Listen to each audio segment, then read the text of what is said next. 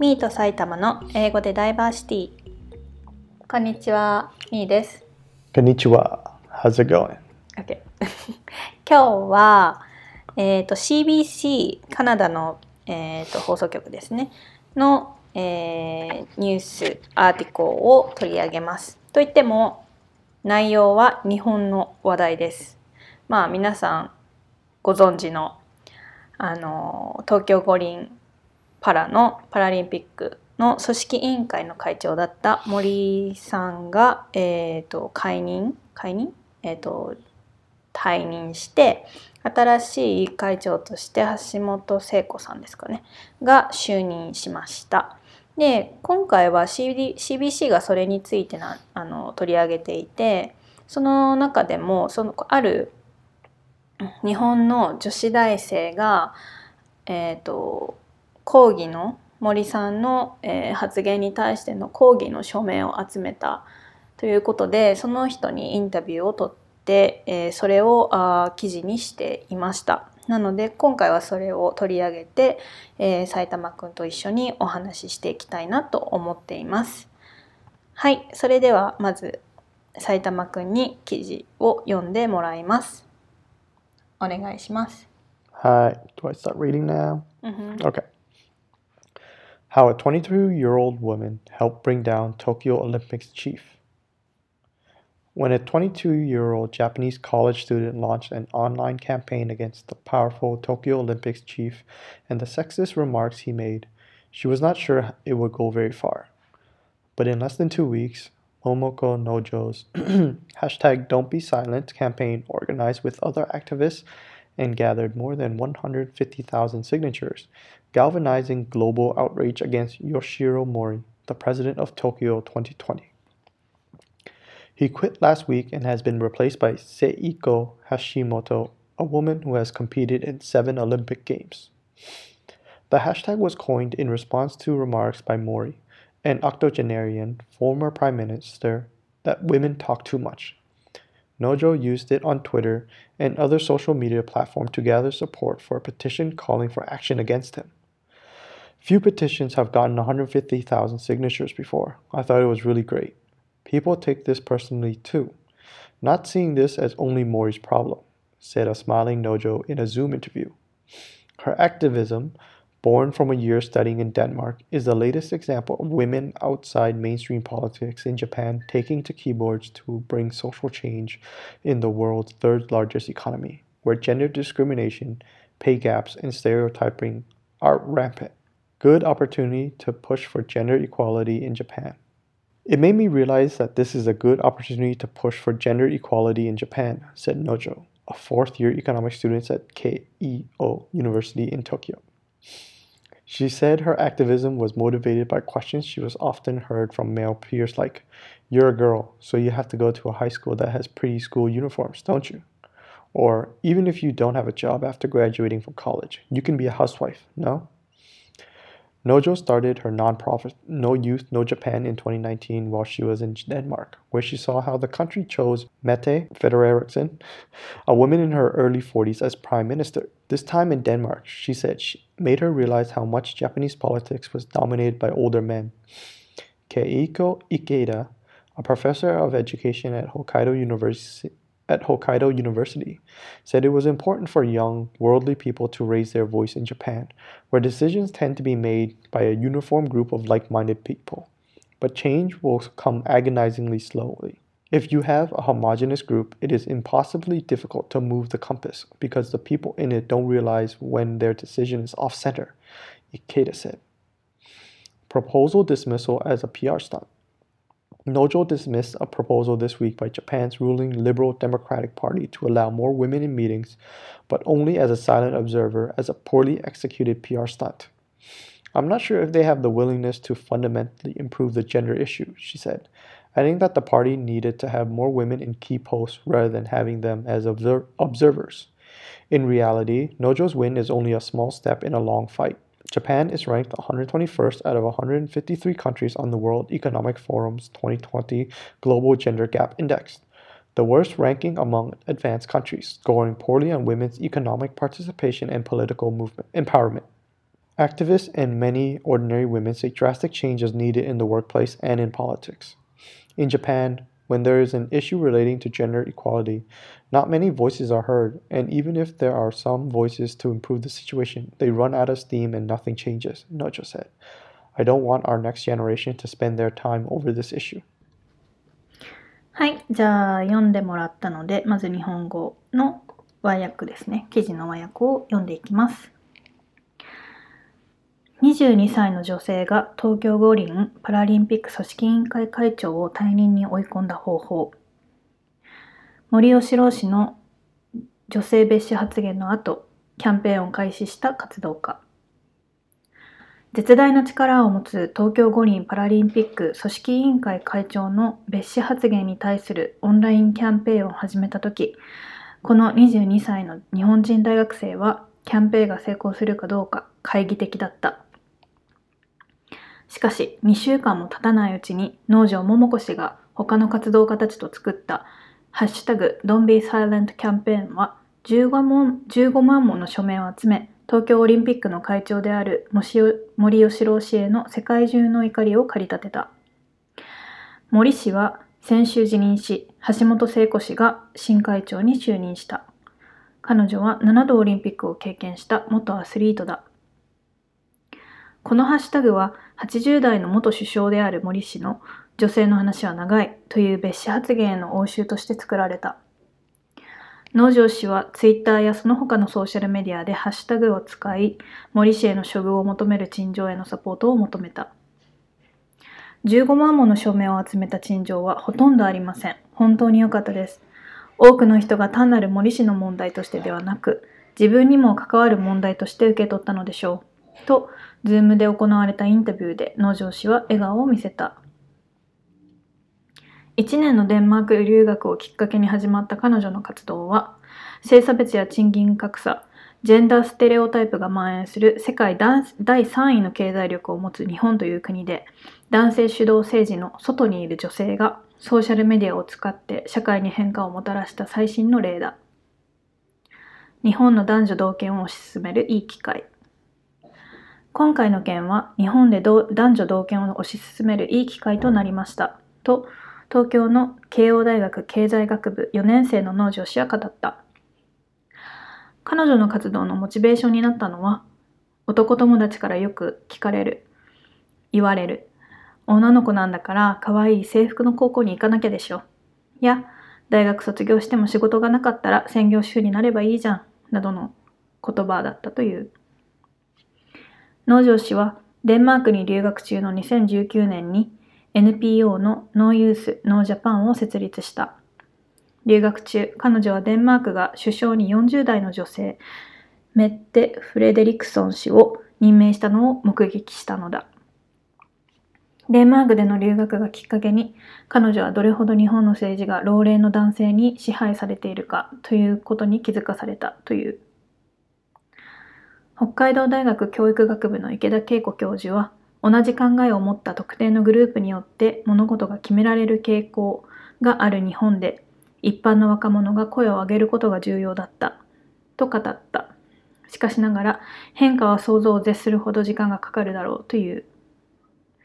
池田氏は同質のグループでは方位磁石を動かすのは不可能と思われるほど難しい。なぜなら彼らは自分たちがずれた決断を下していると気づかないからです。と述べた。宣伝行為だと跳ねつけられた発表。農場氏は与党である日本自民党が今週発表した幹部会合への女性の出席案、ただし発言権のないオブザーバーとしてを不手際な宣伝行為だと跳ねつけた。自民党にジェンダー問題を根本的に是正しようという意思があるのか疑わしいです。オブザーバーとしてではなく、重要な役職にもっと多くの女性を起用すべきです。と述べた。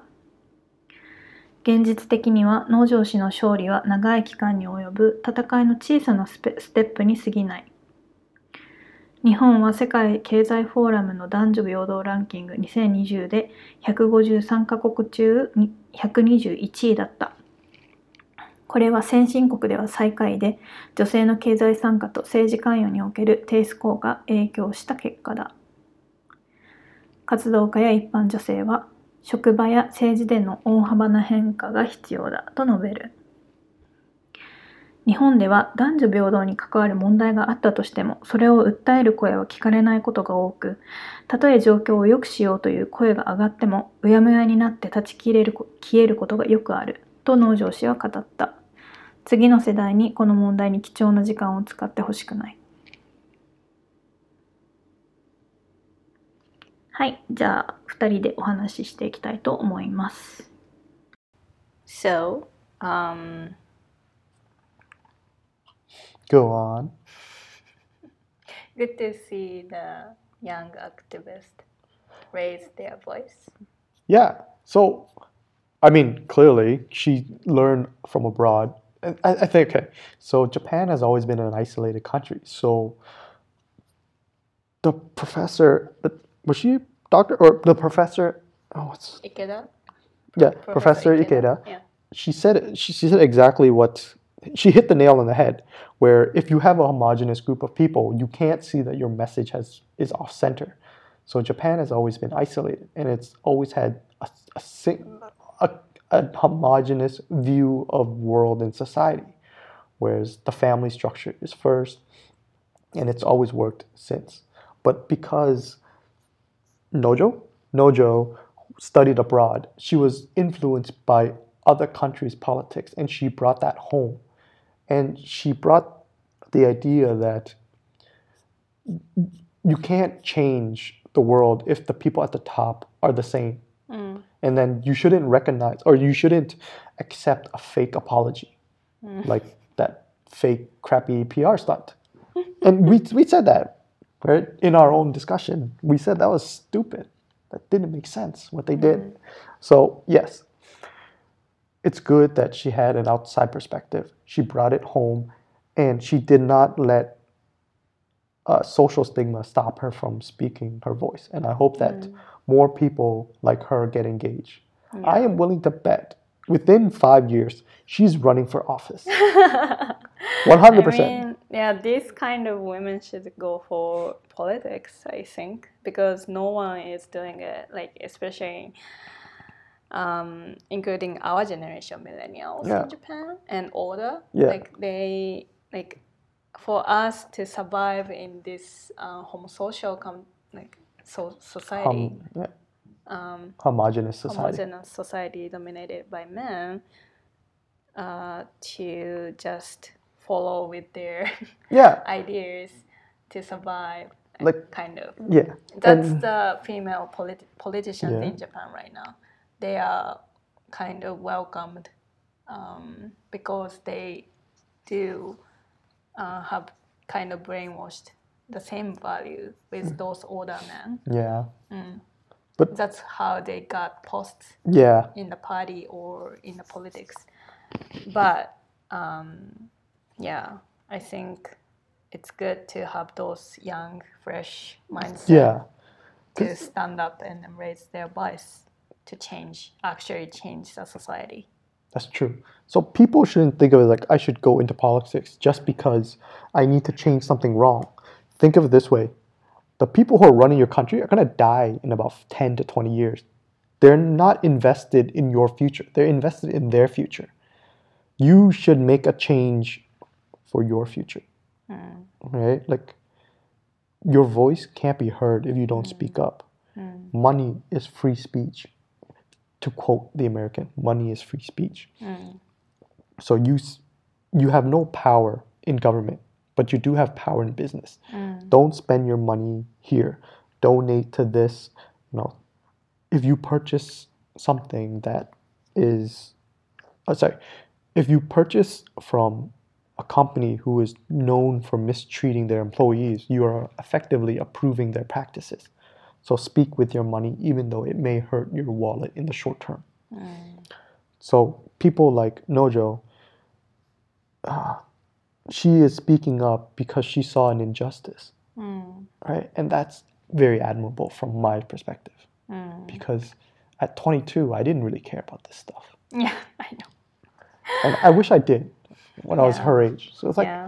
she did so much more than I ever did. Yeah, she started her non-profit organization in 2019 when she Mhm. was in Denmark called No Youth No Japan. Actually, I was following this Instagram. Oh, Surprisingly, it was her. yeah. yeah, like it was okay. So this um, non-profit Mm-hmm. campaign is for the youth uh, in her generation. So it's not necessarily for my age, but it's I don't know to see their perspective. I'm following it. It's nice. Like, It's Okay. informative education politics yeah. um, uh, on Instagram. So if you are listening to this, just check it out. It's nice. okay. I mean, So from an outside perspective, mm, if I see this Instagram, I can't see that it is any one unified theme, which is good. Is that it's simple to read, it's simple to understand, the color schemes, it's very it is exactly how you should disseminate political opinion through a public social media platform. Because everyone can access it. It's quick information that you can uh, read it and it's visually appealing. Mm, it's not like those other Japanese advertisement where you have like schoolgirls with large chests and they're you know selling bathroom mats. Like the concept of advertising doesn't but work. that's That, that's why it's stupid. But, but this they are the they are different targets. that's true. But the style of advertising is dumb. What I mean. So like this is meant to educate. yeah, people Yeah, like youth. Okay. I know. I'm rambling. You're gonna have to edit this. Yeah, and okay, so for other things on the article, remember the questions she gets? Yeah. Oh man, that's fun. Okay, I want to Uh, go back I to will that. show you here. Oh, okay. Okay, so there was two the two comments from the guys, right? Like Yeah. the first one is you had to go to school. So You you're a to go to girl. a high school has uh, which has a pretty school uniform because you're a girl. and then also that even if you don't have a job after graduating from college, you can be a housewife. No? Okay, so two things to unpack in the f- first one. One, if the girl has a pretty uniform, means the guy has a pretty uniform. What's wrong with looking good?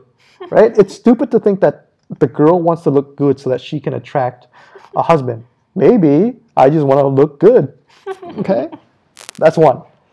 The fact that you know, schools that have a good uniforms, the good uniform also means prestigious. That means she went to a good school obviously school is not going to put on like a designer you know uniform if there's no value in the students having that brand image I don't know. This um, this words for me it's more like since the uniform for high school student female students it's kind kind of considered as valuable in Japan yeah for their sexual image. yeah And that's why it's very good value for the society. I don't know why, but it's like as um, society thinks i get it that i get it. female high school students are sexually variable. okay. Uh, no I, I fully get that. Okay so here's my explanation of it.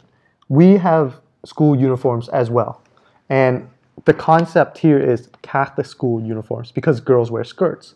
And if you are a teenage boy and you saw a teenage girl in a skirt you are sexually attracted you are sexually aroused not just because of the girl in general just because you are a teen boy and you're easily aroused by an attractive female. Mm. There's nothing wrong with that. Yeah. it's that when we grow up that feeling stays with guys. That's why they're attracted to the schoolgirl uniform.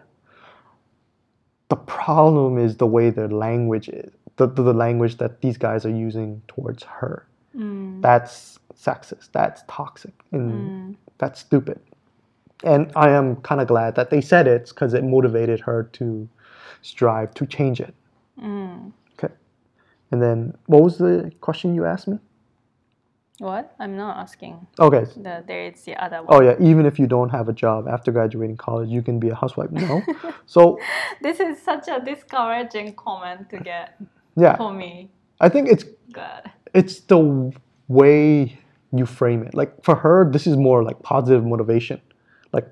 I would see it more like, fuck you, I'm gonna do better. Yeah, right? Like the best revenge is success, Mm-mm. right? Oh, exactly. I don't don't waste your time trying to insult them. Just be better. Yeah, yeah, that this motivated Yeah, her. So hell she yeah. is a smart one. Totally. Yeah, And like Okay. yeah. We, I- we have another point to get to. I'll give you my example, my Go ahead. experience. So whenever, like in Japan, when I was young, and whenever I like cook For social. foods, Mhm. foods dishes at my home or something for my friends, not for the guys my I was dating, like socially. Mhm. When I cook something for them, many of guys give me compliments saying, "Oh, you are going to be a good wife," Mm. and I at the time I mm, thought it was a compliment, so I like I was I responded, "Thank you." Mhm. somehow, but now I see it's kind of a weird uh, concept to Yeah. get complimented something like no everyone should be able to do. Right. so, my opinion that it's it's it is a double standard, Mm. right? Because guys are being praised for sorry, women are being and like I was expected. yeah you were expected to, to meet a to- high expectation. So you were placed on a pedestal, or at least there's the image of a girl is on a pedestal, and every girl is trying to meet that high expectation. what is pedestal? So a pedestal is like it's a prop up, it's an idol. So Oh, okay.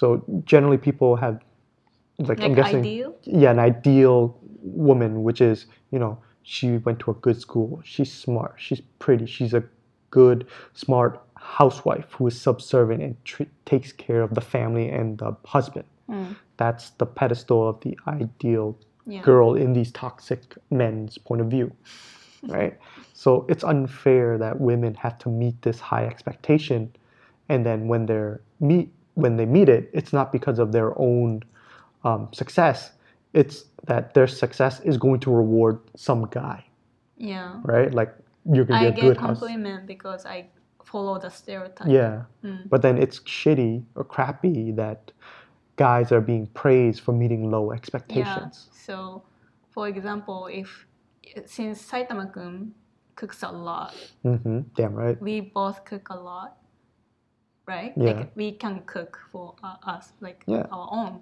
and I don't have to cook every day because Saitama-kun can cook too. I Mhm. mean, it's Mhm. normal for us, but if I tell this to my friends, um, that Saitama-kun usually cooks or whatever, I, I'm pretty sure they will um, give you uh, Yeah, like compliment. lots of compliments, saying like you are an amazing partner for me yeah um, because you cook, but it's normal. See, I would when they compliment me, if they do compliment me like that, I would take that as a good compliment because Mm. I see it as a compliment to my cooking skills, Yeah, yeah. not knowing that I am re- also reinforcing the negative stereotype that you know it's good that guys cook, but then it's shitty that women don't cook. Mm. Yeah. So Oh. that's why, yeah, I, I would rather that they compliment me for my cooking, not that I am cooking because guys don't cook. Uh, it's still a louder. I know. I know. That's why. That's why it's. I will accept the compliment, but I am accepting it also passively reinforcing the negative stereotype. so I told you the story that the Instagram influencer who is the father, Yeah. uh, has husband. Yeah. I'm following on Instagram. He um, told the story that he get so many compliments taking kids to the parks, also like sending them to the schools and preschools, hmm and then he do the he does get compliment from stranger, including middle-aged women, giving him like, "Where is your wife? Why you are doing this? You are amazing father." And he says it's weird. Yeah. See, so this see? is a low expectation you Yeah. said, right? right? Yeah. Like people, obviously, okay, not everyone feels like me, but um, it seems like he does. Is that I don't want to be praised for doing things that I chose to do. I want to be praised for something I exceeded. Yeah, you put efforts on. Yeah, Yeah, like right? not for something you should do Yeah, in your daily life. like Like Like, exactly. taking care of kids is It's- your job as a parent. yeah, I mean, if you're healthy and stuff. yeah. But Like who's gonna take care of you when you're like 60, right? Like your kids. well, I'm pretty sure your wife took care of the kids. They're gonna take care of the wife, you know. but if the wife doesn't like you, you're shit out of luck. If the wife dies before you do, you're shit out of luck because you screwed your bridge with the children, mm-hmm. right? Well, I mean, my image of a Japanese father is someone who works all the time and is not hours. home for the kids and just like, why didn't you get an A plus? that's the another reason why fathers in Japan can't commit to the family because they do work long hours. They can't um, say no to those from the boss and companies. That is also one of the biggest problems that they should solve to improve the gender equality. Oh, totally. It's not. It's not about like. I'm not blaming guys. It's about the workplace's culture. Like they should uh, give. They should get more opportunities to um, be with their family. Oh yeah, Yeah. I agree. So, two things I want to say. So, Nojo, she hit the nail on the head. No youth, no Japan. Because if the next generation of male is going to be like sacrificed by working long hours to meet a fake expectation, or a not fake, but to meet some sort of societal expectation, um, they're just going to fall into the same trap of repeating what their father did. So she's right. No youth, no Japan. You need to change the work environment. For guys who are thinking that, you know, changing the way the work structure is bad because, you know, women are entering the workforce or blah, blah, blah, you're an idiot for thinking that because someone else is doing the work, you're going to lose your work. It's more like someone else is helping you with your work so that you can do less and spend more time at home. Think about it. If you work 12 hours and your spouse works zero hours, I'm not saying zero hours is like not taking, not saying that zero hours means housewife or family duties means not work Oh, okay. right? It's like because if you're working 12 hours and she's 12 hours home, wouldn't it be better that she works six hours, you work six hours, and then you spend six hours at home and she spends six hours at home? That way you're both contributing and you're not feeling the same pressures of I must earn and hmm. then, you know, I must take care of the family. Because that's my position. I don't want to be expected to be the sole earner. I would like for you to contribute so that I could be lazy. Yeah. And I said that, Same guys. here. Yeah, see? Yeah, I like to work together. I mean, I like to build our family, Yeah. grow family together, Yeah. for financially, mentally, physically. Yeah. And then I'm pretty sure it feels much better when you get like so much pressure on something specifically. Yeah. Yeah. Right? Like when you're trapped in a role and then everyone's expecting you to meet that role, you feel, I mean, you feel trapped and then you resent it or you regret it. Mm. Of course, it's okay if you earn enough and then you enjoy that. And then Yeah. you're, okay, let's say wife here, to be housewife. If like it works perfectly for Yeah, the, yeah. those couples, it's fine.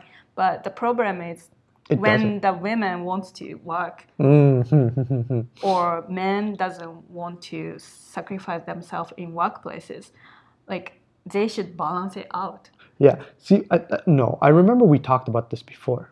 Maybe not on a podcast, but personally in personal life, we did. It's a cost benefit analysis. If it makes sense for your spouse to work full time and for you to be at home, then go ahead. But if it makes more sense for one spouse to work 75% of the time and the other to work 25%, go ahead. If it makes sense for one spouse to work 50 and, and the other to work 50, then go ahead. It makes sense. It's whatever makes financial sense at the end. Yeah, yeah. Because you don't want to work 12 hours just to find out, hey, if you're a wild spice, okay, I don't want to work 10 hours if I can find out that you worked for four hours and you made more money than I would. okay, you're going to work, I'm staying at home. But if we make the same pay and we enjoy our job, okay, Yeah, we'll yeah. split the work 50 50. Yeah. If you made more money but hate your job, I'll you're going to be working 75% of the time. I'll work 25, right? Because the finance makes sense, Yeah. but the job you hate, so I should cover some But he- time. here I have to point out they can't necessarily choose that because the company Mhm. force you to work longer and then you can't really say no because you might get fired for that. Yeah. That's the problem here. Like they have to change the company or the government has to change it forcefully to improve their like employees' life. I'm going to make one step here. I'm going to make one comment. Don't expect the government to change All right, for that's itself. true. Yeah. You have to change the government. So you could you can only do it by being activists. Yeah, like her. Exactly. The other way is for guys specifically to pick up the slack and take care of your spouse. You know, fuck. But I heard a story that this guy tried uh, who tried to take paternity leave for Yeah. the wife, he got fired. Okay. So then that's a job discrimination lawsuit. Yeah, they can actually sue. Right.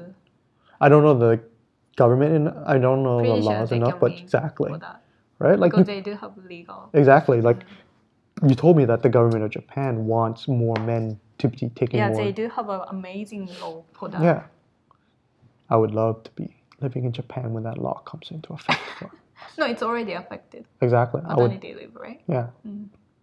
See, I'm like, so all the guys now, you have this incredible benefit. You have this legal support. Why not take advantage of it? Why are you worried about what your peers think of you tomorrow? You should worry about what your kids is going to think of you 10 years from now. Hmm. Right? Because they're the opinions that matter. Yeah, you will lose your kids. If, if you don't have the respect of your family, you have nothing. Yeah, you will lose your family's Yeah. love. I mean, yeah, you could buy love, but that's that that's a fleeting feeling. It doesn't last. Mm. And also, I wanted I want to point out that this about the education or social brainwashing Yeah. to the kids is the very big problem in Japan because that makes some girls think they want to be white housewife, or it's fine to want to be housewife if it works for you, but don't be like how do I say Don't do it because society expects you to be. yeah Yeah, right? yeah Yeah. I hate that too. or like like yeah media or maybe your family relatives um, make you to make you think that it's the ideal to be bride a pretty bride look pretty looking bride with and housewife eventually to take care of family and then you are a good girl Right? Don't get brainwashed by that. It's so easy to get brainwashed like that in Japan. For boys too, like they do expect you to be um, um, breadwinner breadwinner, yeah. of the family. Bread earner, yeah. Yeah, and then like you has to um, su- support Mm-hmm. the whole family by yourself. Exactly. That's impossible right now in Japan, especially when the pay is very low. Mm-hmm. Like you have to work together. Yeah, And hundred percent. But those kids get brainwashed in that way somehow. Of course, many of us are not like that, including me and my friends. Mhm. But also, I do friends like that too. Yeah. Like when I was high school, when I was university, some girls say, "I don't want to work. I don't want. I, I don't want to like work long hours. I just want to be a housewife, taking care of kids. It's fine, but don't be like." Uh, you can be ambitious too. Yeah. It's it's because they don't see the downside of it. They see that the glamorous, oh, that influencer, that person had a good, comfortable life being the housewife, or with rich guy, right? exactly, or they saw that it worked for their family, that it will work again, not realizing the current situation is not working. It just looks like it is. It goes back to what that professor Ikeda from Hokkaido University said. When everyone thinks the same way, no one thinks differently. And then Yeah. when somebody thinks differently, they're being looked upon as thinking incorrectly. Mm. So you need people like Nojo to think the wrong way when really she is thinking the different way, which maybe many people other will eventually realize is a better path forward. Yeah. Those homogeneous group is in power. Yeah, exactly. If if like it is like that in Japan right now, but maybe in many countries in the world are like mm-hmm. that, right? In that way, they think those who in power thinks it worked for them. That's why it works for everyone, Exactly. but it doesn't work for me. Yeah. Like, okay, people think, okay, radical change only works when you have a large political support. But the best way to make real change is to speak with your money because corporations influences governments mm. and you are the only person who can influence corporations Corporation is also the same homo in the homogeneous Exactly, group right? as politicians in Japan. i know it's it's a horrible cyclical cycle but they do get a benefit from Yeah. the, those words Yeah. those views. So they had a supportive wife, a subservient wife with, um, you know, Exactly. successful kids in schools. it's It just that yeah for them. I'll say it. Japan ha- didn't have the civil rights movement that the U.S. and Western countries did in the '60s. What's that? So during after World War II, during the '60s, there was a large civil rights movement where For? black people. So Mm, U.S. racism. is very racist back then. I mean, it still is bipolar. There is racism. It exists. There is institutional racism, but it was much much worse in the '60s. And because of that, because of World War II, after all the, I'll say it, established white males uh, have died, and then the population started getting more more imbalanced. Um, certain groups, you know, the African Americans, started gaining or start protesting, demanding more rights, and you can't have a group asking for equality and then not push for the same um, equality in another group. So if disenfranchised African Americans were being asked for more rights, mm. it's only fair that women should have more rights mm. because one class is not better than another. We should all have the same rights. Mm. That's why women's movement moved along with the civil with the African American movement. I'll say African black African American, and that's why I associated with the civil rights movement because everyone is getting more rights, not just black people, not just women, you know, Asian, Latins, Minorities. minorities, mm. except for natives. Th- those people are still getting screwed over. Mm. But there was a large catalyst that moved the conversation. And now, hopefully, Nojo is creating that conversation. Like she was able to get someone who made a sh- fool of himself on the international stage, Mm, right? yeah. It's, it, as she said, it was a good opportunity yeah. to raise a voice. because I mean, you can clearly see that there are strong female leaders. So the whole concept of women not being leaders went out the door. Yeah, in that way, the examples that like surprised Japanese was like the one of the Norwegian countries and New Zealand hmm when the government has so many women Yeah, in right. their like 30s, 40s that I think very like encouraged too. I don't. Okay, I I don't think I said this enough, but the Rwanda genocide, the Rwanda Ah, Rwanda. genocide. Rwanda? Was it Rwa- Rwanda? Yeah, Rwanda Hotel Okay. Rwanda was the name of the movie. That's how I kind of learned about this. It's it's a little embarrassing, but it's also good that I know about it. when all the men died, women had to take Ca- Charge. Take, Take care, Yeah, the right? once you had a different perspective, the government changed, and, and the government changed for the better. It's not perfect, but it's a step towards better. Yeah, improvements. Yeah, sorry, a step towards improvement, continual improvement, right? Yeah. Uh, okay, so talk the, about Rwanda for the people who doesn't know. Oh, so what happened was there was a there was a civil war, War, I think, or yeah. there was a genocide. So essentially, there was a war, or and then a lot of the male population died. Yeah, So killed. obviously, you know, now that you need plumbers, politicians, lawyers, doctors, mm-hmm. teachers, if there's not enough people in the workforce, the market will find efficiencies. Mm-hmm. So women realize, oh, hey, there's a position available. I can earn more money than what I'm doing now. Mm. Why not go for it?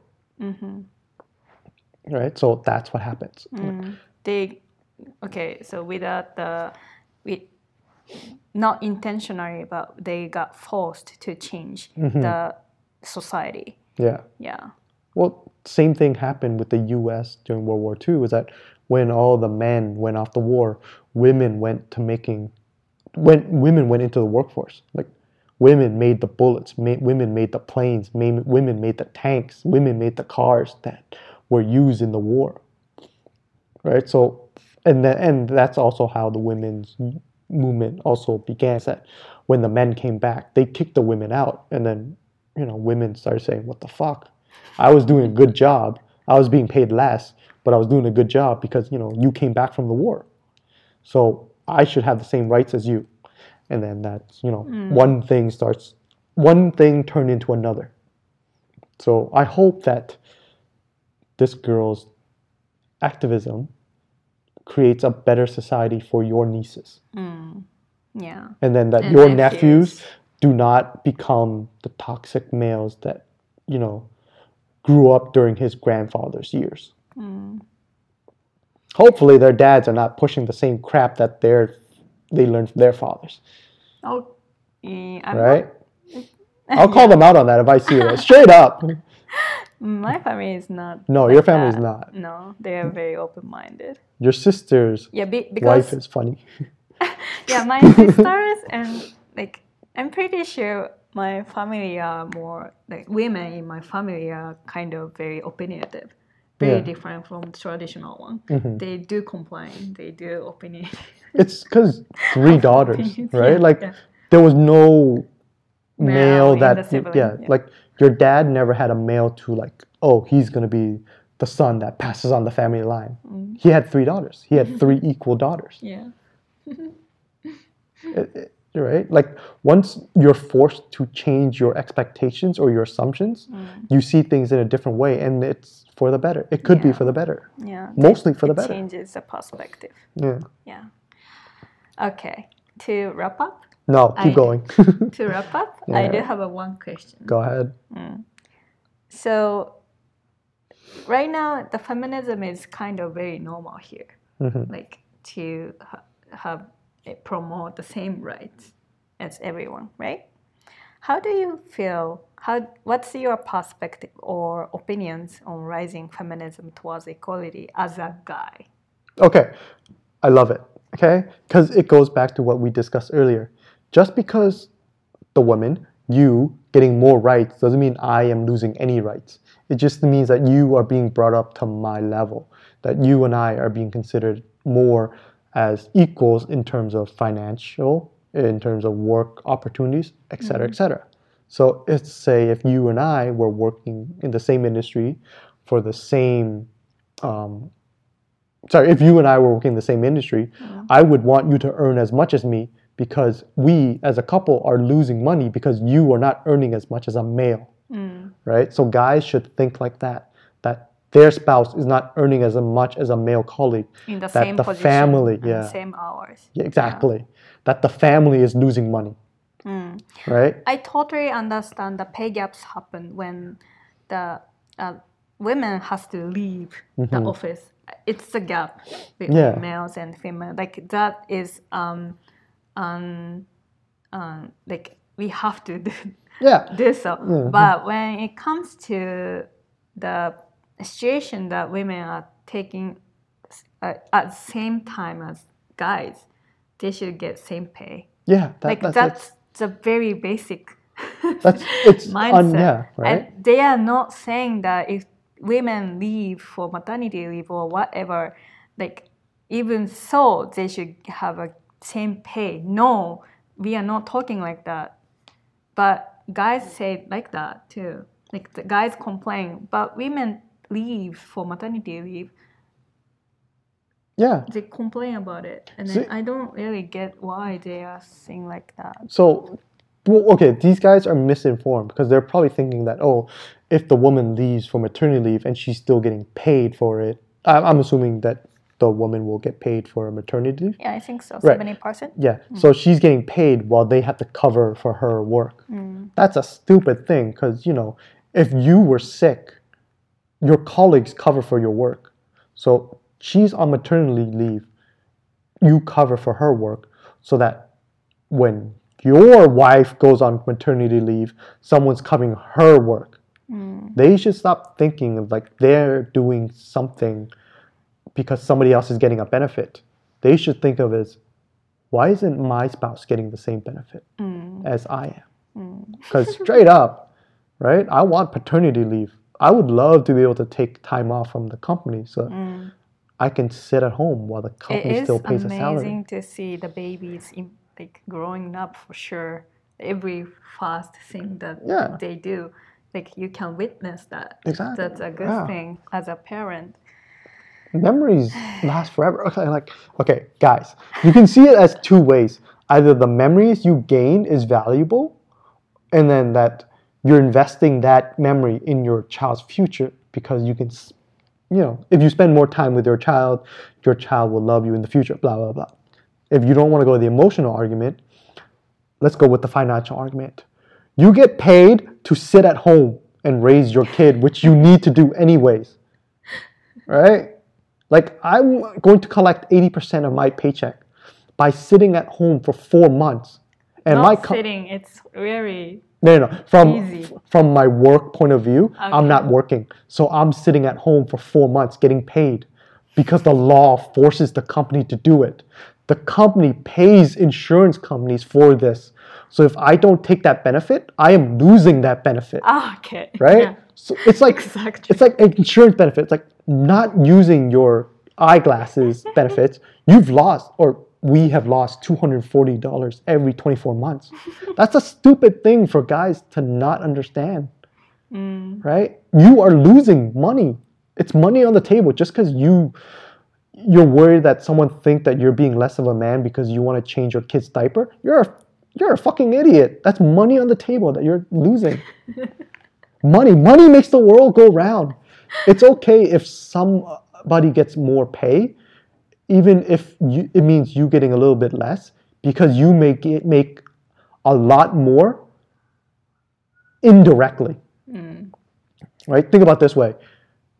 If your wife, okay, I'm going to say it from guy and girl's perspective because Okay. mostly guys have the benefits. So if the guy has to work less hours mm, because his wife is earning more hours, is now spending more time, don't think of it as the money that you're losing because you were working less. Think of it as the money that she's earning because you're now having to force to work less and then you have been reduced from a higher tax bracket. So you are also not paying more tax. So which means you are paying I mean you're getting more money. Think of it like that.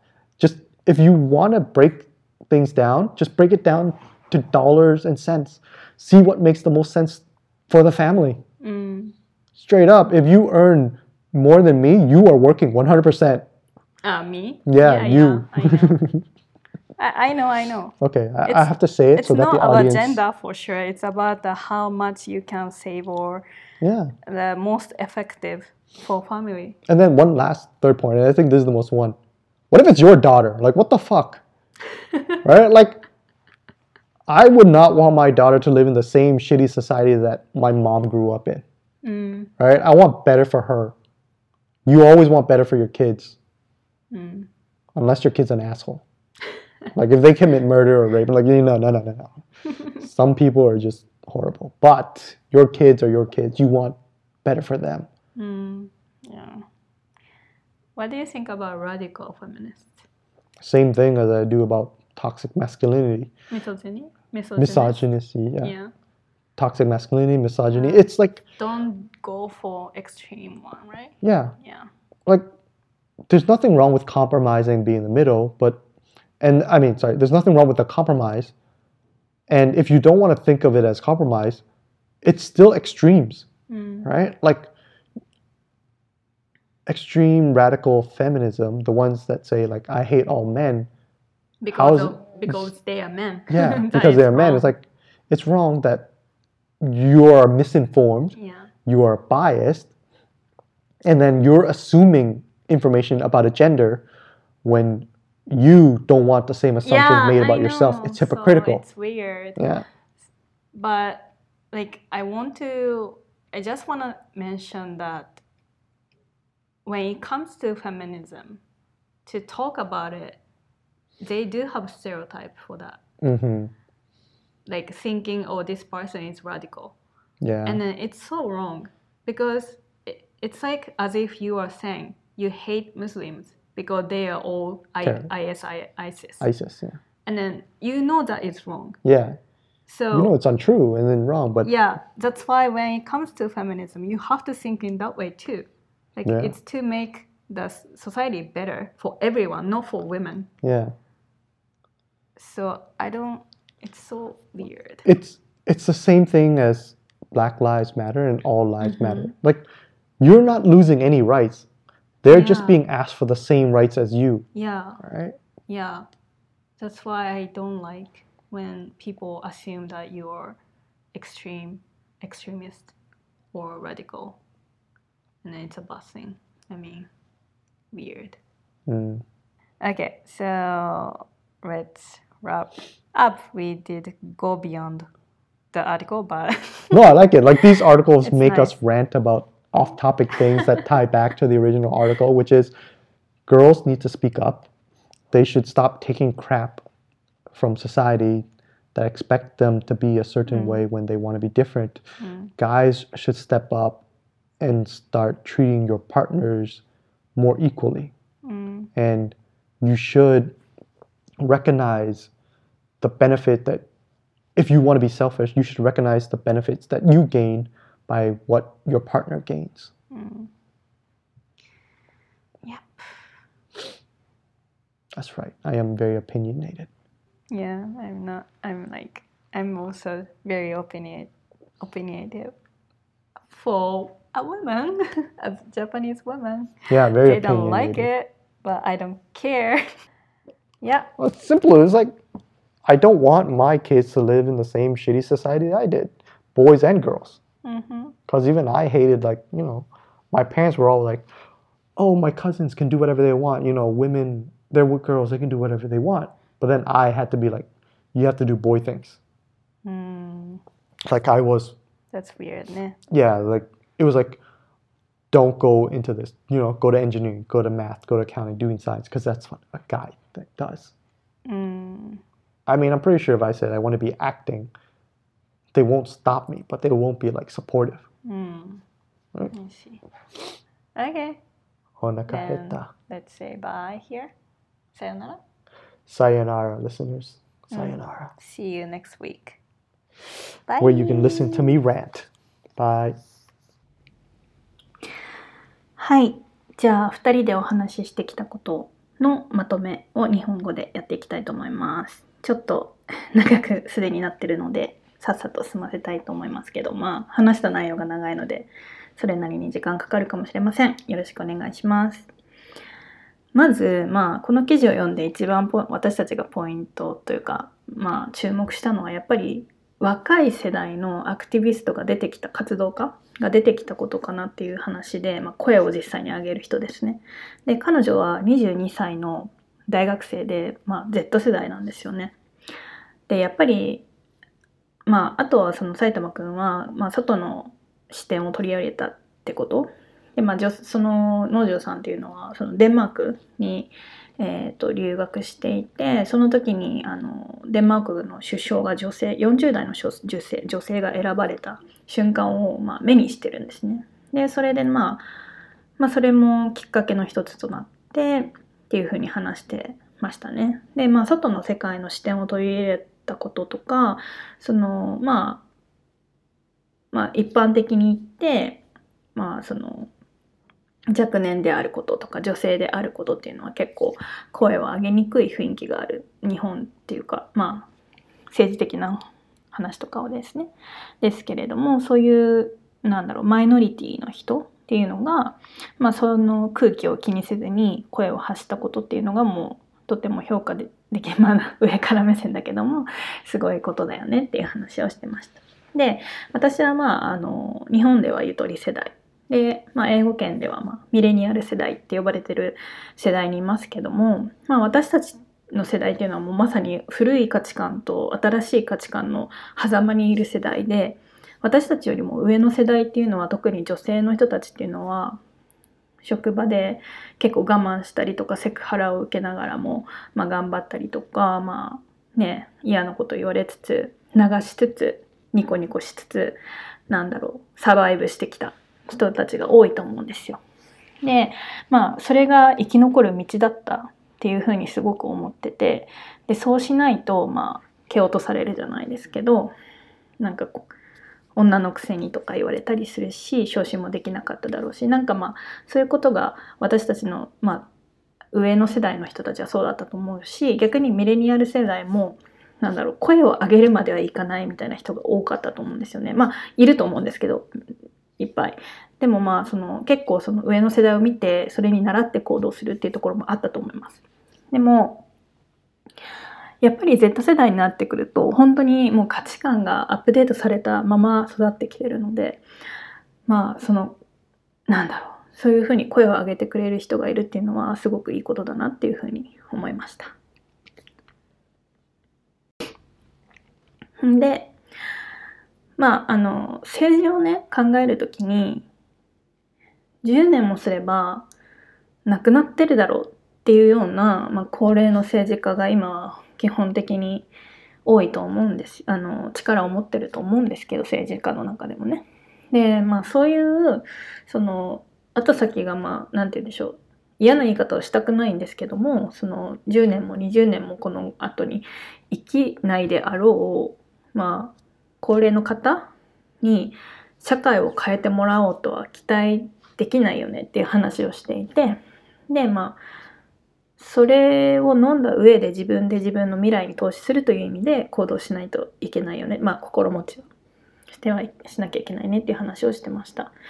でその文句を言ってるのもいいと思うしそれいいと思うんだけどもそれももっと外に出す声を上げる必要があるしそうしないと聞いてもらえないんですよねで例えばなんか アメリカには埼玉くんが言うには言論の自由は金で買えるみたいなあの言葉があるらしいんですよ。でそれってなんか結局嫌な意味でまあ私は取ったんですけどでも逆にそれを利用できるんじゃないかっていう話をしててで政治的な力が自分にはなくっても、まあ、仕事をしていて使えるお金があるんだったら政治的な面から見て有効な投資先を決めるとか支援先を決めるとかそういうことも考慮に入れるといいと。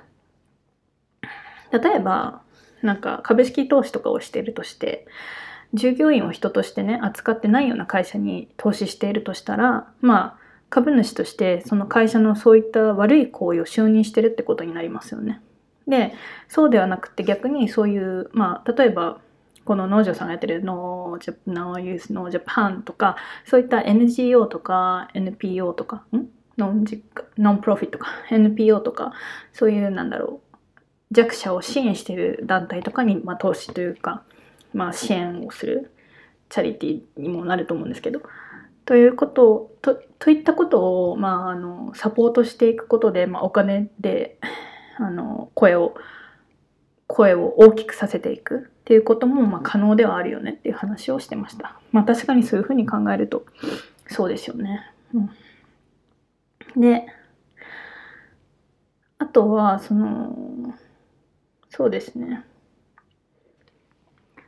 農場さんがやってる NPO のノーユースノージャパンっていうのはなんかインスタグラムでその、まあ、ノートもあったと思うんですけどインスタグラムであ基本的にそのなんだろう政治的な問題とか社会問題を政治的な視点で、えーと、説明するようなアカウントなんですよインスタグラムにある。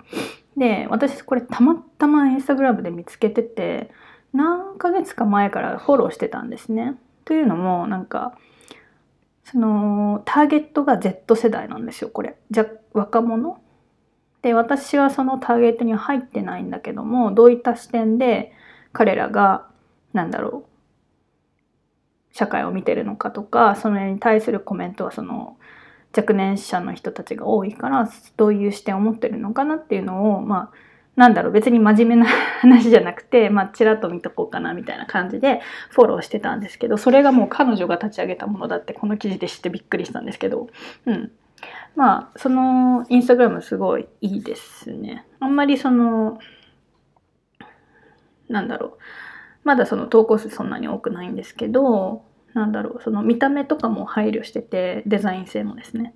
分かりやすいし、まあ、インフォグラフィックだし、うん、あの分かりやすく説明政治的とかあの社会問題を説明してるからすごく若い人っていうかあんまりなんだろう初心者？政治初政治の経済初心者みたいな人にはいいかなと思います。はい。ね。この話をしてる時にまあそのインスタグラムを埼玉くんがこのノーユースノージャパンのインスタグラムを確認してて埼玉くんがうんとても分かりやすいし誰でも見れるし誰なんだろうアクセスできるインスタグラムっていうまああのプラットフォームだし分かりやすいし色とか見せ方がいいねっていう話をしててまあなんか変な日本の 胸がやたら大きい女の子女子高生が出てくるなんか CM とか広告とか大違いだわとか言ってて。なんかいやそれターゲット違うからねみたいな。面白いですね、うん、まあでもすごいこのそのちょっと話されますけど CM とか広告でやたらそのまあ多分その反乱のイケメンとかも含む含めるんだけどもやっぱり制服の女の子の方がよっぽど多いので広告の場合に使われてるのとしてアニメのねとかそういうのをまあ見ててやっぱり埼玉くんはものすごく不思議に思うんですよ。で私もそのあんまりもともと好きじゃないしあんまり目にしてないまあ私は田舎育ちだしネットもそういうなんだろうあんまりそういうところを見てないのでわからないんですけどなんか時々目にした広告とか見てるとなんかやたらとなんか性的にデフォルメされた若年の女の子明らかに未成年の制服着た女の子とかが出てくる。なんかそれがアニメとかならさならまだいいじゃないですか。そのそれがキャラクターのアニメがあってそのアニメがあるのはそのターゲットがいると思うのでいいと思うんですけどそういうのをわざわざなんか全く関係ない政府の機関がキャンペーンに使うとか、まあ、ターゲット層があるのは理解できるんですけど公共性から判断してすごい不思議だなって思うんですけどまあ埼玉君もそれは同じでなんでこれはわざわざ若年の女性を使う必要があったのかとかしかもやたらと性的にデフォルメされた体つきだし明らかにおかしいみたいなことをよく言ってるんですけど。うんまあでもその確かにあるらしいんですよ。その制服に対して性的魅力を感じる層がいるのは北米も変わらないそうです。ただなんだろう。まあそのそれを性的にブランド化してそれを消費してる性的な意味で消費してる人たちがいてその人たちによって普通のまあ女子高生とか女子中学生がそういう目で見られてそういう言葉を投げられることがあるっていうか事実事実あるじゃないですか。そういうのがおかしいっていう話をしてましたね。なんかそういったその制服に性的魅力を感じるのは別にいいとは思うとは言ってましたね。でも私もそう思いますね。可愛い制服可愛いし。ただそれをそれとしてしか見ないっていうのはまずいですよね。ちょっとめっちゃ話ずれましたけど。あとはその 南條さんが男性だ男友達にかけられた言葉が、まあ、彼女が今やってる活動のモチベーションになってるっていう話があって一つ目はまあ女の子なんだから可愛い制服の高校行かなきゃだよねみたいな話をされてて。でまあまあ別にあんまりこれはねそんなに引っかからないけど 埼玉くんとしては。え制服がの見た目がいいってえ男もそれ良くないみたいな。つまり男の子の制服も可愛いかっこいいんでしょみたいな。えそれ別に男女関係ないじゃん。見た目良くなるの男女ともにハッピーじゃんみたいな感じで言ってました ちょっと意味わかんない。感想と思いましたけど。で2つ目は大学卒業しても仕事先がなかったら専業主になればいいじゃんって言われたことがあると農場さんがでも私これ言われたらめっちゃなえるなと思いますね。うんざりしますね。でもそのうんざりの気持ちを逆そのモチベーションにした彼女はすごい偉いなと思いますね。なんか自分だったら、はぁって終わりそう。何言ってんのみたいな。まあでもそれで、まあ、埼玉くんももし女の子でそういう風なこと言われたら、は？絶対成功してやるって思うって言ってましたね。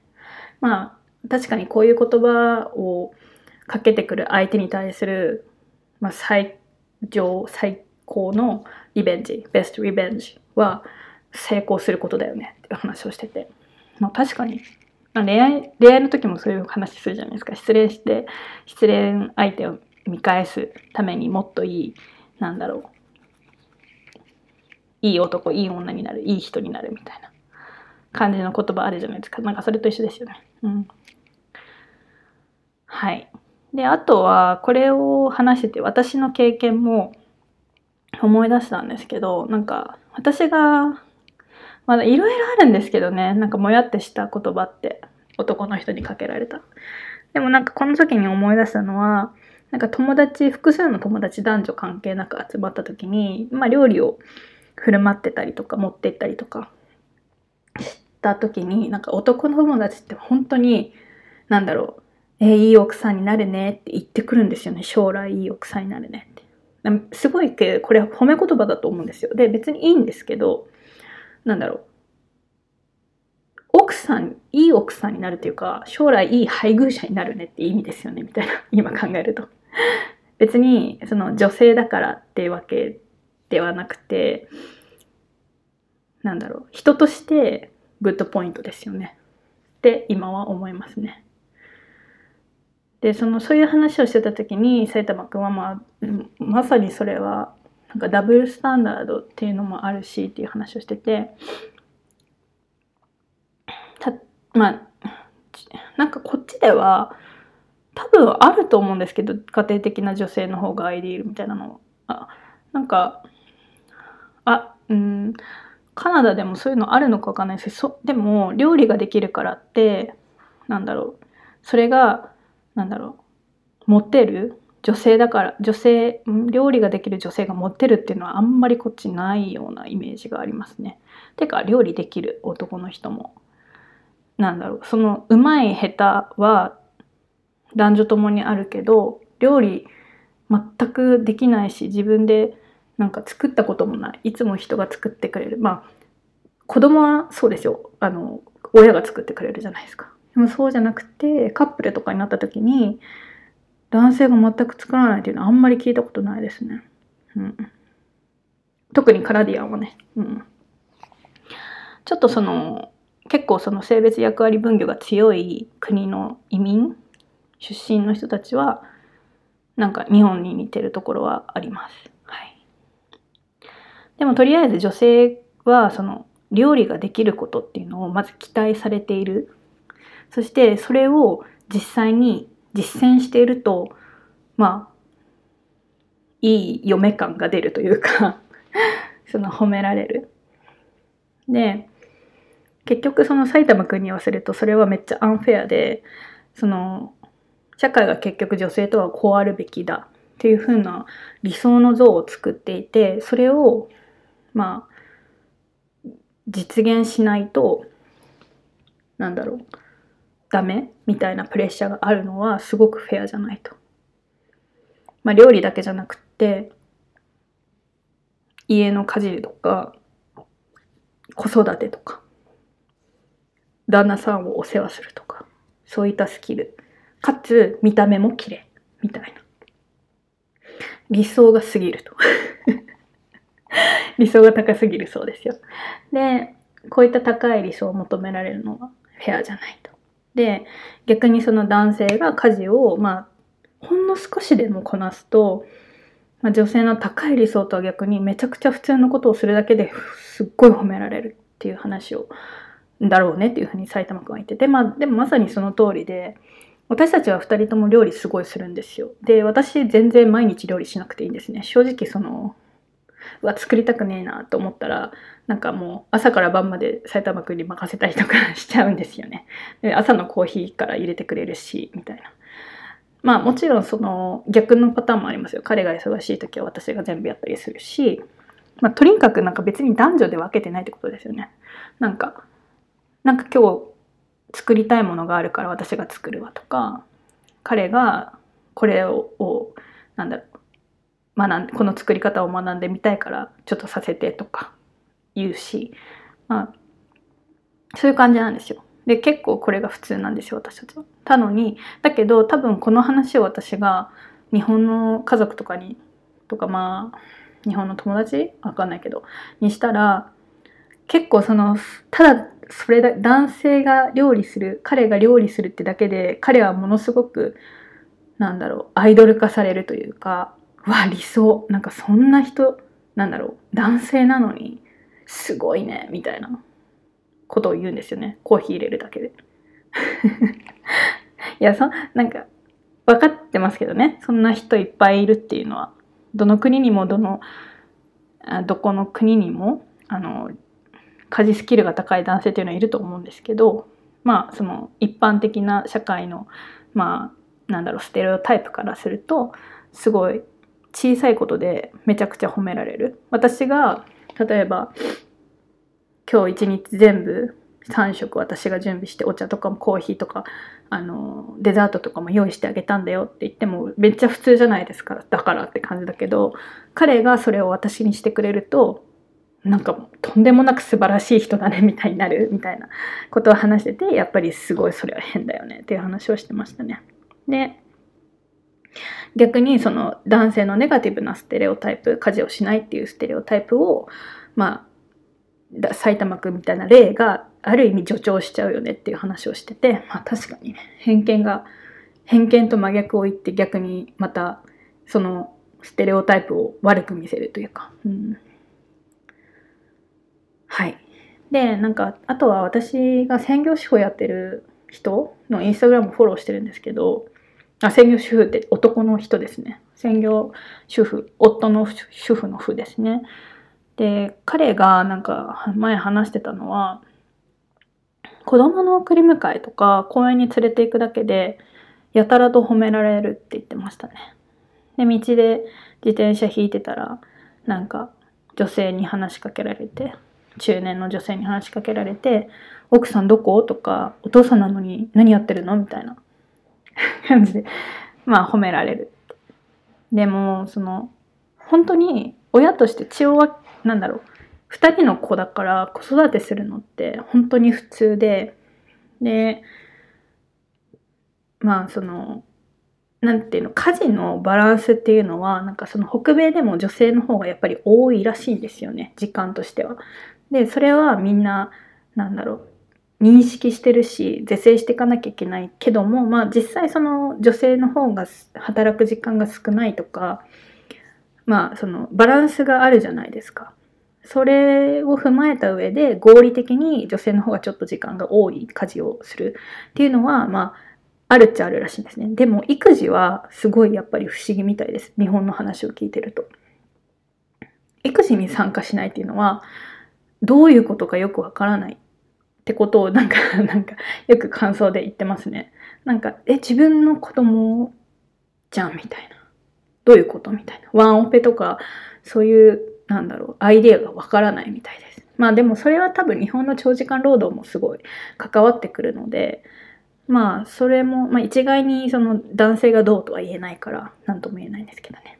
でその埼玉くんはその埼玉くんにとって日本のお父さん像っていうのはもういっつも働いていて家にいなくってなのに子供の成績を見てなんで100点じゃないの？って口出ししてくるような イメージがあるって言っててなんでだろうと思ったんですけど多分アニメだと思いますねまあでもまあその私はその個人的な経験としてまあ確かに9時まで働いてる父と、まあ、専業主婦の母での間で育ってきてるんですけどまあ、父はすごい小煩悩だったからあんまりその悪い思い印象もないんですよね父親像に。でもそのやっぱりドラマとか話人の友達の話とか聞いてるとそういう人本当にいるんですよねもうびっくりなんですけどうんなんか母親に丸投げの人っているっぽいんですよね。まああとはまあ仕方ない状況もありますよね。男性が働くあの長時間労働しなきゃいけないみたいな状況もある。まあだからそういうイメージは一概には正しいとは言えないし私の父もそうじゃないからそれのイメージを持たないでほしいと思ったんですけど。でもそういうイメージがやっぱりあるみたいですよ。うん、はい。でで何回か話した男性の長時間労働が問題になってるっていうのもすごい思ってて。でまあ結局その男性が会社から早く帰られないってことは子供とか家庭での時間も、まあ、そんだけ減少してしまう、まあ、その分、まあ、女性が家族のケア家庭のケアをしなきゃいけないっていう状況が生まれてるのはがそのすごい大きい男女平等の実現の障害になってると思うんですよね。でそれを見て育ってきた小さい子供たち男女関わらずまあ、それを見てそれが普通だと思っちゃうよねと。だからまあその私たちの世代もそうだし私 Z 世代の親もそういう人たちがいると思うんですよ。ただそうやって価値観を継承していくと本当に変われないから、まあ、農場さんが作ったそういう NPO のその活動だったり、まあ、ソーシャルメディアでいろいろ議論されてますけどそういうのを目にし始めると思うんですよね。でまあそういうことで子ども世代に古い考え方を引き継がせないということが、まあ、大事だしだからこそ活動家の運動っていうのはすごい価値があるものだよねっていう話をしてました。で、まあ、女性ここでなんか女性の社会進出についての話にそれたんですけどまあ、女性の社会進出について文句を言ってる男性、まあ、埼玉くんが言ったんですけどはすごいいやめっちゃなんで文句を言うのか本当におかしいしなんかそこでもし自分の仕事が奪われるって思ってるんだったらそんなことはないと。なんか働きでそういう女性の社会進出が進めば労働者が増えるその分労働時間が短縮できるというふうにかもしれないというふうに考えなきゃいけないって言ってたんですけどこれ私後で聞いてていやそれはでも日本のその会社の構造自体がその労働者をなるべく少なくして安く雇ってっていうことだからうんそういうふうに単純にはいかないよなって思ったんですけどそういうふうに話してましたね。うん、あとは、まあ、合理的に考えてどちらかが1人がね1日12時間働くよりそれぞれが6時間ずつ働いた方が気分いいやんみたいなこと言ってたんですけどそれも無理やないですか日本の状況を考えると。なんかねこっちはねそれができるんですよ。面白いんですけど。うん。そのまあできない会社も多いと思いますよ。ただおそらく契約次第とか条件交渉次第では1日にこれだけしか働けませんっていう交渉も可能だしそれに対して給料を決めることもできるから何て言うんでしょうね。やっぱね構造が違うんですよね。でもこっちの常識から当てはめるとこういうことも可能。そのじゃあ6時間ずつにしようとか私8時間働くからあなたも8時間にしてとか私はパートタイムでしか働かないパートタイムっていうのも日本のパートっていうよりもそのちゃんと契約を踏まえてのパートタイムなのでその別にその正社員とか契約とかパートとか関係ないですね。うん。まあ、パートタイムの方がやっぱり昇進とかには不利だと思うんですよね。時間時間を割いてないから。だけどもそういう契約も可能なんですよ。雇用形態として。なのでうん。まあできなくはないですよね。まあそういうのが日本ではできなそうだから、まあ、難しいんですけど。でまあ埼玉くんは自分がね男性だからって言って家族の大黒柱になる。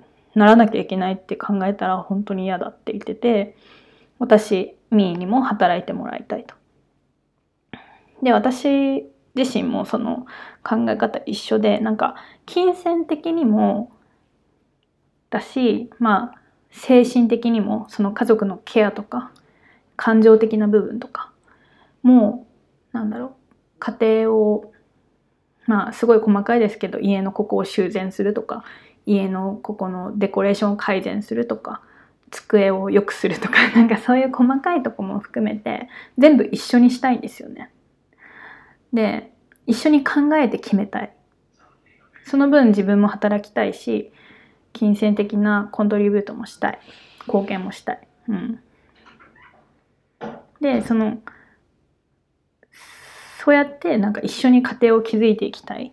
で例えば私が一方的にじゃあ専業主婦になってもう家族子育てもよろしくとか子供の学校のことも全部よろしく知らないからみたいな感じで言われてなんか自分埼玉くんじゃあ仕事だけしてお金は入れるからみたいな感じで言われたら 絶対嫌だ。絶対嫌。っていうのは私の個人の意見です。で私たちはこの意見が一致してるんですよ。だからワークアウトするんだと思うんです。うん。つまりそのもちろん大黒柱がっていう男性の大黒柱がいて専業主婦の女性がいるっていうペアも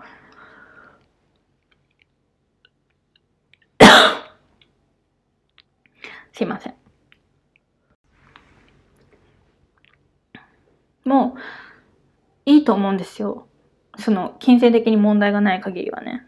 合理的なところだったらいいと思います。ただ、その、例えば、その、一人だけのお給料じゃ足りないからとか自分のキャリアを築きたいからって言って女性が働きたいって言ってるのにいやいやとかあの育児どうすんのとか家事完璧にしなきゃ働かせでやんないとかそういうこと言ったりとか女性の一人のあのお給料で全然家庭は運営できるのに男性が専業主婦になりたいって言ったらえ男性なのにそんなこと言うなんてありえないみたいなことを言うのは絶対ダメだと思うんですよね。だから一番簡単なのはその家庭世帯の年収とか世帯の収入とまあバランスを見て何が一番合理的かっていうところを2人で話し合うことだよねっていう話をしてました。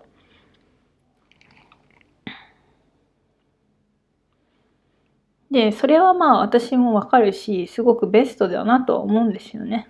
で、それをできるようなパートナーがいるんだったら話し合うっていうのはすごい有効だと思うんですけど、でも日本の、ここもまあ日本の話で、男性がね、働く時間を少なくしようとすることに対してめっちゃハードルが高いじゃないですか。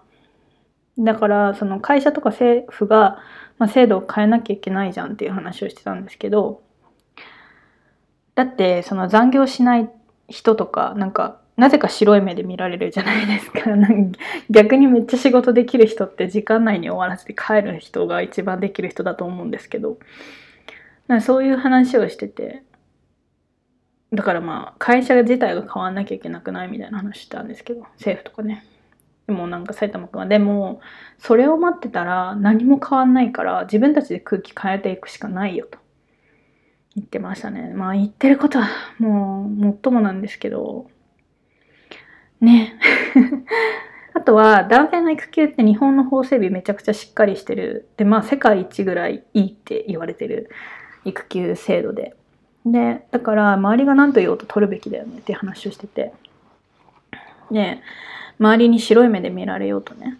なんかその周りの意見じゃなくて10年後子供たちがどういうふうに父親のことを思うのかっていう方が重要じゃないっていう話をしてましたまあね納得ですよねまあしたくてもできない人がいるんですよねうんあとは子供たちの教育もすごい、まあ、男女平等にあの対する障害になってる部分があると思うんですよ。まあ、教育というか、まあ、育っていく環境というか。でメディアとか家族とか親戚が、まあ、男女の性別役割分業的な考え方を持ってたら持ってたり見せてたりしてたらそれを取り込んじゃいますよね。子供たちってあのいろんな意見を取りあの吸い取っていくのですごく早く、うん、スポンジみたいにね。なのでそれはすごい注意だしそのそういうメディアとか家族とか親戚がまあ見せる社会的な男性男女の男女の理想を、まあ、体現しようってしてしまう子供たちが出てくるのはいっぱいいるじゃないですか。わかるじゃないですか今。でそういうふうに思わなくていいということをまあ絶対に教えてあげなきゃいけないって話をしてましたね。で例えば女の子だったらまあ綺麗で可愛い。可愛くいなくちゃいけなくって、まあ、花嫁さんがあの綺麗な花嫁さんになってその後まあ家族をケアする専業主婦になるとか男の子だったら男として男らしく大黒柱になって家族を支えるみたいな一人で支えるみたいな。そういう理想のなんだろう。理想って言っても嘘ですよねあんなの。うん。そういう理想化された、まあ、偶像みたいなのに従わなくていいっていうのは教えてあげたいですよね。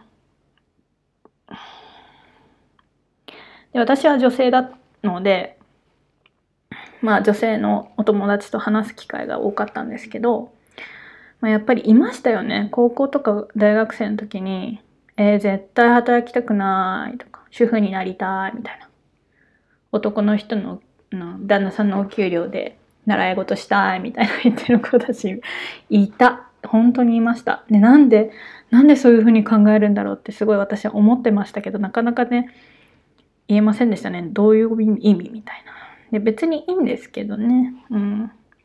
ただ、そういう人たちって多分、その何かを理想化してるんですよね。SNS で見たセレブな、なんだろう、女の人とかいるじゃないですか。旦那さんがすっごいお金持ちの経営者で、なんか自分は専業主婦で子育てに専念してて。でも、今日はカフェでランチしました。ブランチしました。ホテルで、なんだろう。フェアに行きましたみたいなそういうなんかまあそれって結局それがコンテンツになるから SNS で人気になってるわけであってこういうふうにみんななれるとは限らないっていうのはもう明らかにわかるじゃないですかそういうのをなんか見て憧れちゃう人がいるんですよね。でまあ現状を現実的に見なきゃいけないって話です。はい。で別に専業主婦になるのが悪いとは言ってないんですよ。言ってなくてその合理的に考えた時に家庭経営をしていく上で働かないっていう選択肢があるのかっていうところを考えてほしいしなんか女の子はなんだろう。夢をもなんて言うんでしょうすごいアンビシャスな夢を持てないというかそういうふうには考えてほしくないってことですね。まあそれなんか若干自分にも通ずるところがあったのかなと思いますけど。うんはい。で、あとはその同質グループっていう話が記事の中で出てきたんですけど同質グループがき、えーと、舵を取ってると違う考えがあれ現れた時に排除されると。でまあ結局ここでは例えば日本の今の政権とかまあ、与党とかの話なんですけど彼らはまあその制度とか法律を整備する時とかなんか何かを変える時にもはや変えなくてもいいじゃんみたいな感じに考えると思うんですよね。なぜなら現行の制度で自分たちにはすごく有効だったから。で、彼らにはサポーティブな、まあ従順な、あの、専業主婦の奥さんがいて、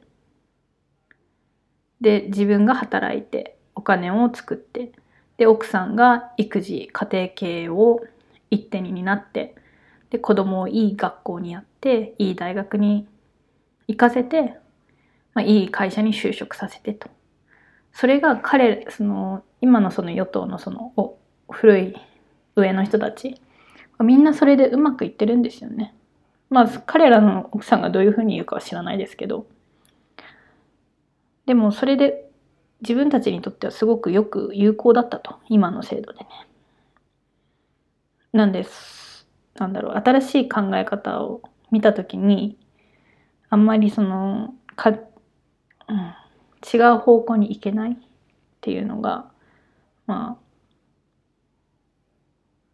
あ、あって、例えば私のような今のミレニアル世代の子育て世代とは、私は子育てしてないですけど、いわゆる子育て世代である30代の女性にとっては、全く彼らの制度が作ってきた今の制度じゃ、もうやっていけないですよね。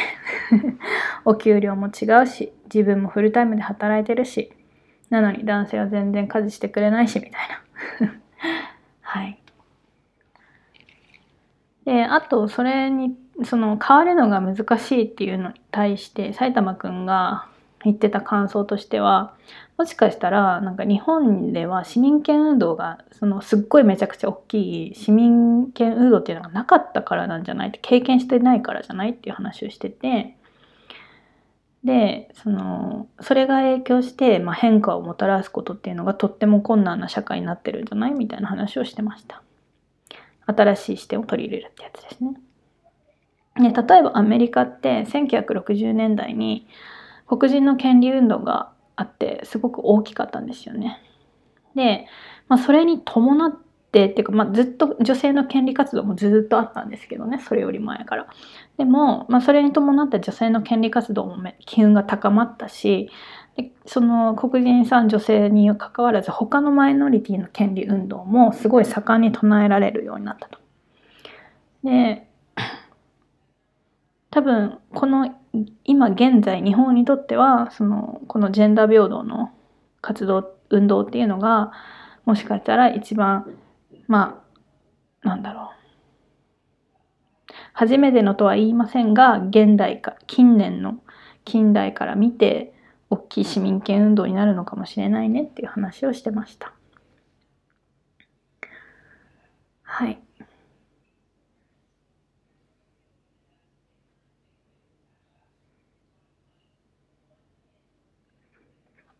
で、女性のリーダーっていうのはすでにたくさんあるんだから、まあリーダーの例、まあ、女性にリーダーは無理っていうお話とかも通用しないし、北欧やニュージーランドの政権の例っていうのをよく見ますよね。で日本人にとっては新鮮だけども、まあ、結構もうなんだろう普通になってるし別にすごいことではないっていう状況になってますよね。であとはルワンダ。なんかルワンダはあのまあ、うん、紛争っていうんですかね。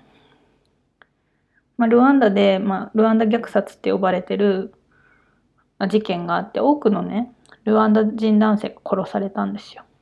であまりにも大人数が亡くなってしまった影響で、まあ、仕事を担う人口がすごく減ったんですって。でその結果多くの女性が、まあ、例えば配管業者になったり医者になったり政治家になったりしたんですね。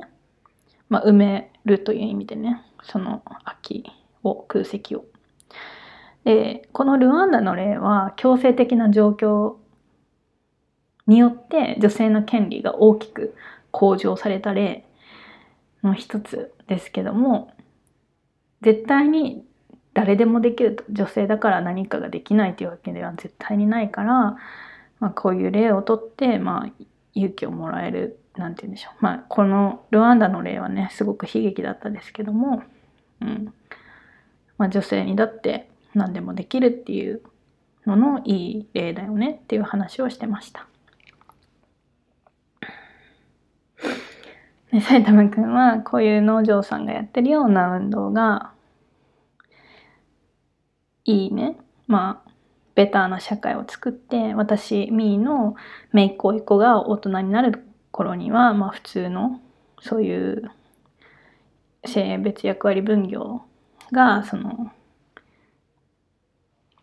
こういう意味のない性別役割分業ですね。がそのなくなってるというかステレオタイプとか偏見とかがなくなってるといいよねっていう話をしてました。あとは私はですね埼玉君に聞きたかったのがフェミニズムについてどう思う？男性としてっていうふうに聞いたんですよ。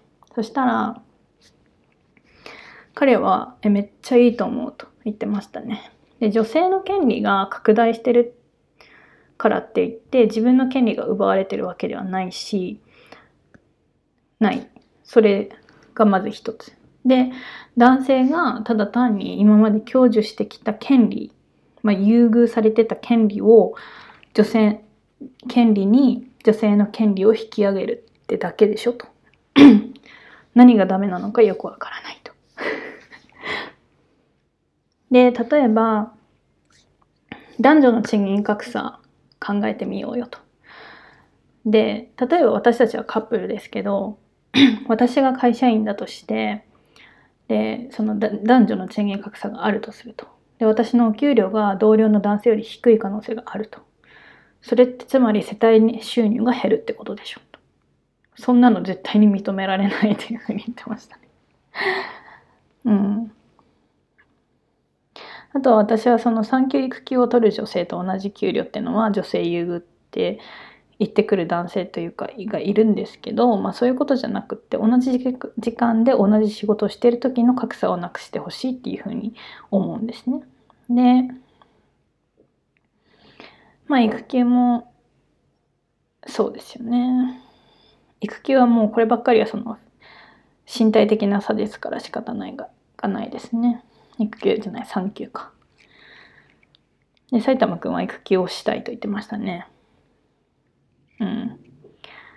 で、その、育休ってだって福利厚生、つまりベネフィ、福利厚生って英語でベネフィットって言うんですけど、だってさ、金銭的にも考えてみた。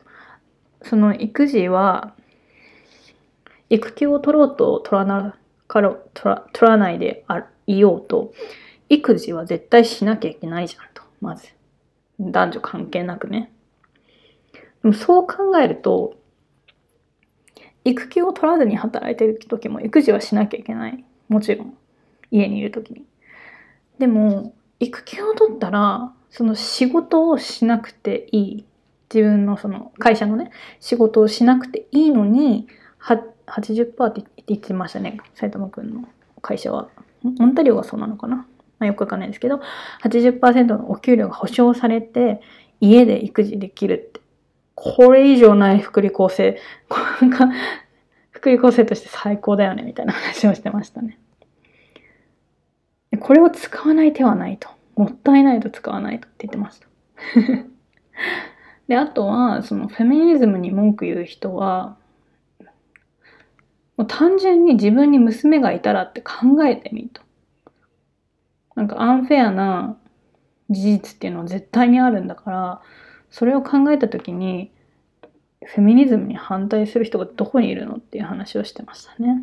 うん、であとは私はそのフェミニズムについて唱えるというかお話しすると、まあ、必ずなんかラディカルめみたいなことを言われ言われるみたいな ことでなんかなんだろうフェミニストイコールラディカルみたいな感じで言われるけどラディカルフェミニストについてはどう思うって言ったら、ミソジニーと同じだよねって、ミソジニーっていうのは女性べし、あ女性嫌悪かなですけど、まあ、misinformed and biased って言ってましたね。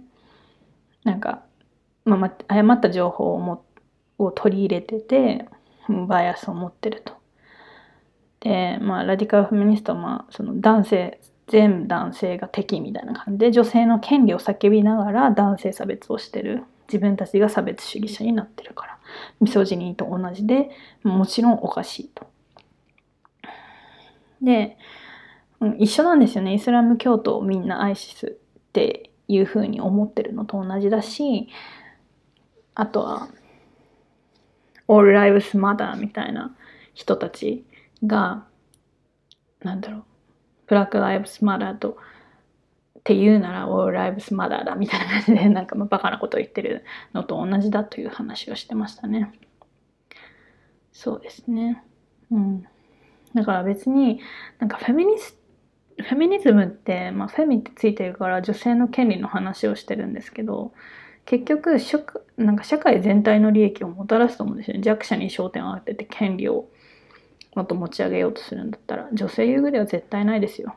うん、男性の長時間労働とかだなんだろうとかその労働環境の問題とかも一緒に解消していけるかもしれないんだからまあなんでフェミニズムって言ったらなんか文句言われるのかよくわからないですねっていう話です。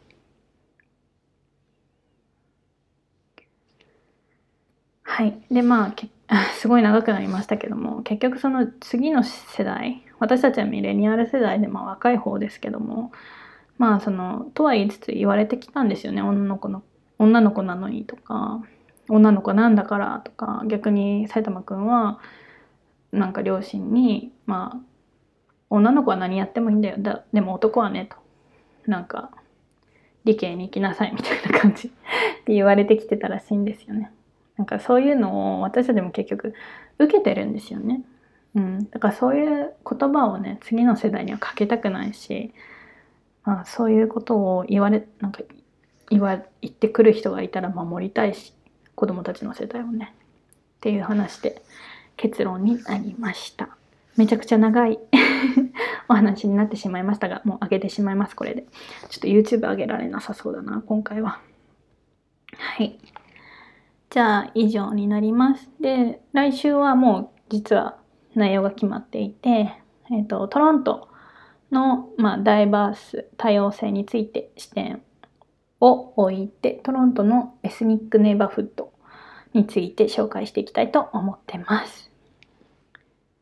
結構ね、フェーマスな有名なエリアもあるんですけど、まあ結構知らなかったっていう人もいるエリアも出てくるので、いると出てくると思うので楽しみにしていてください。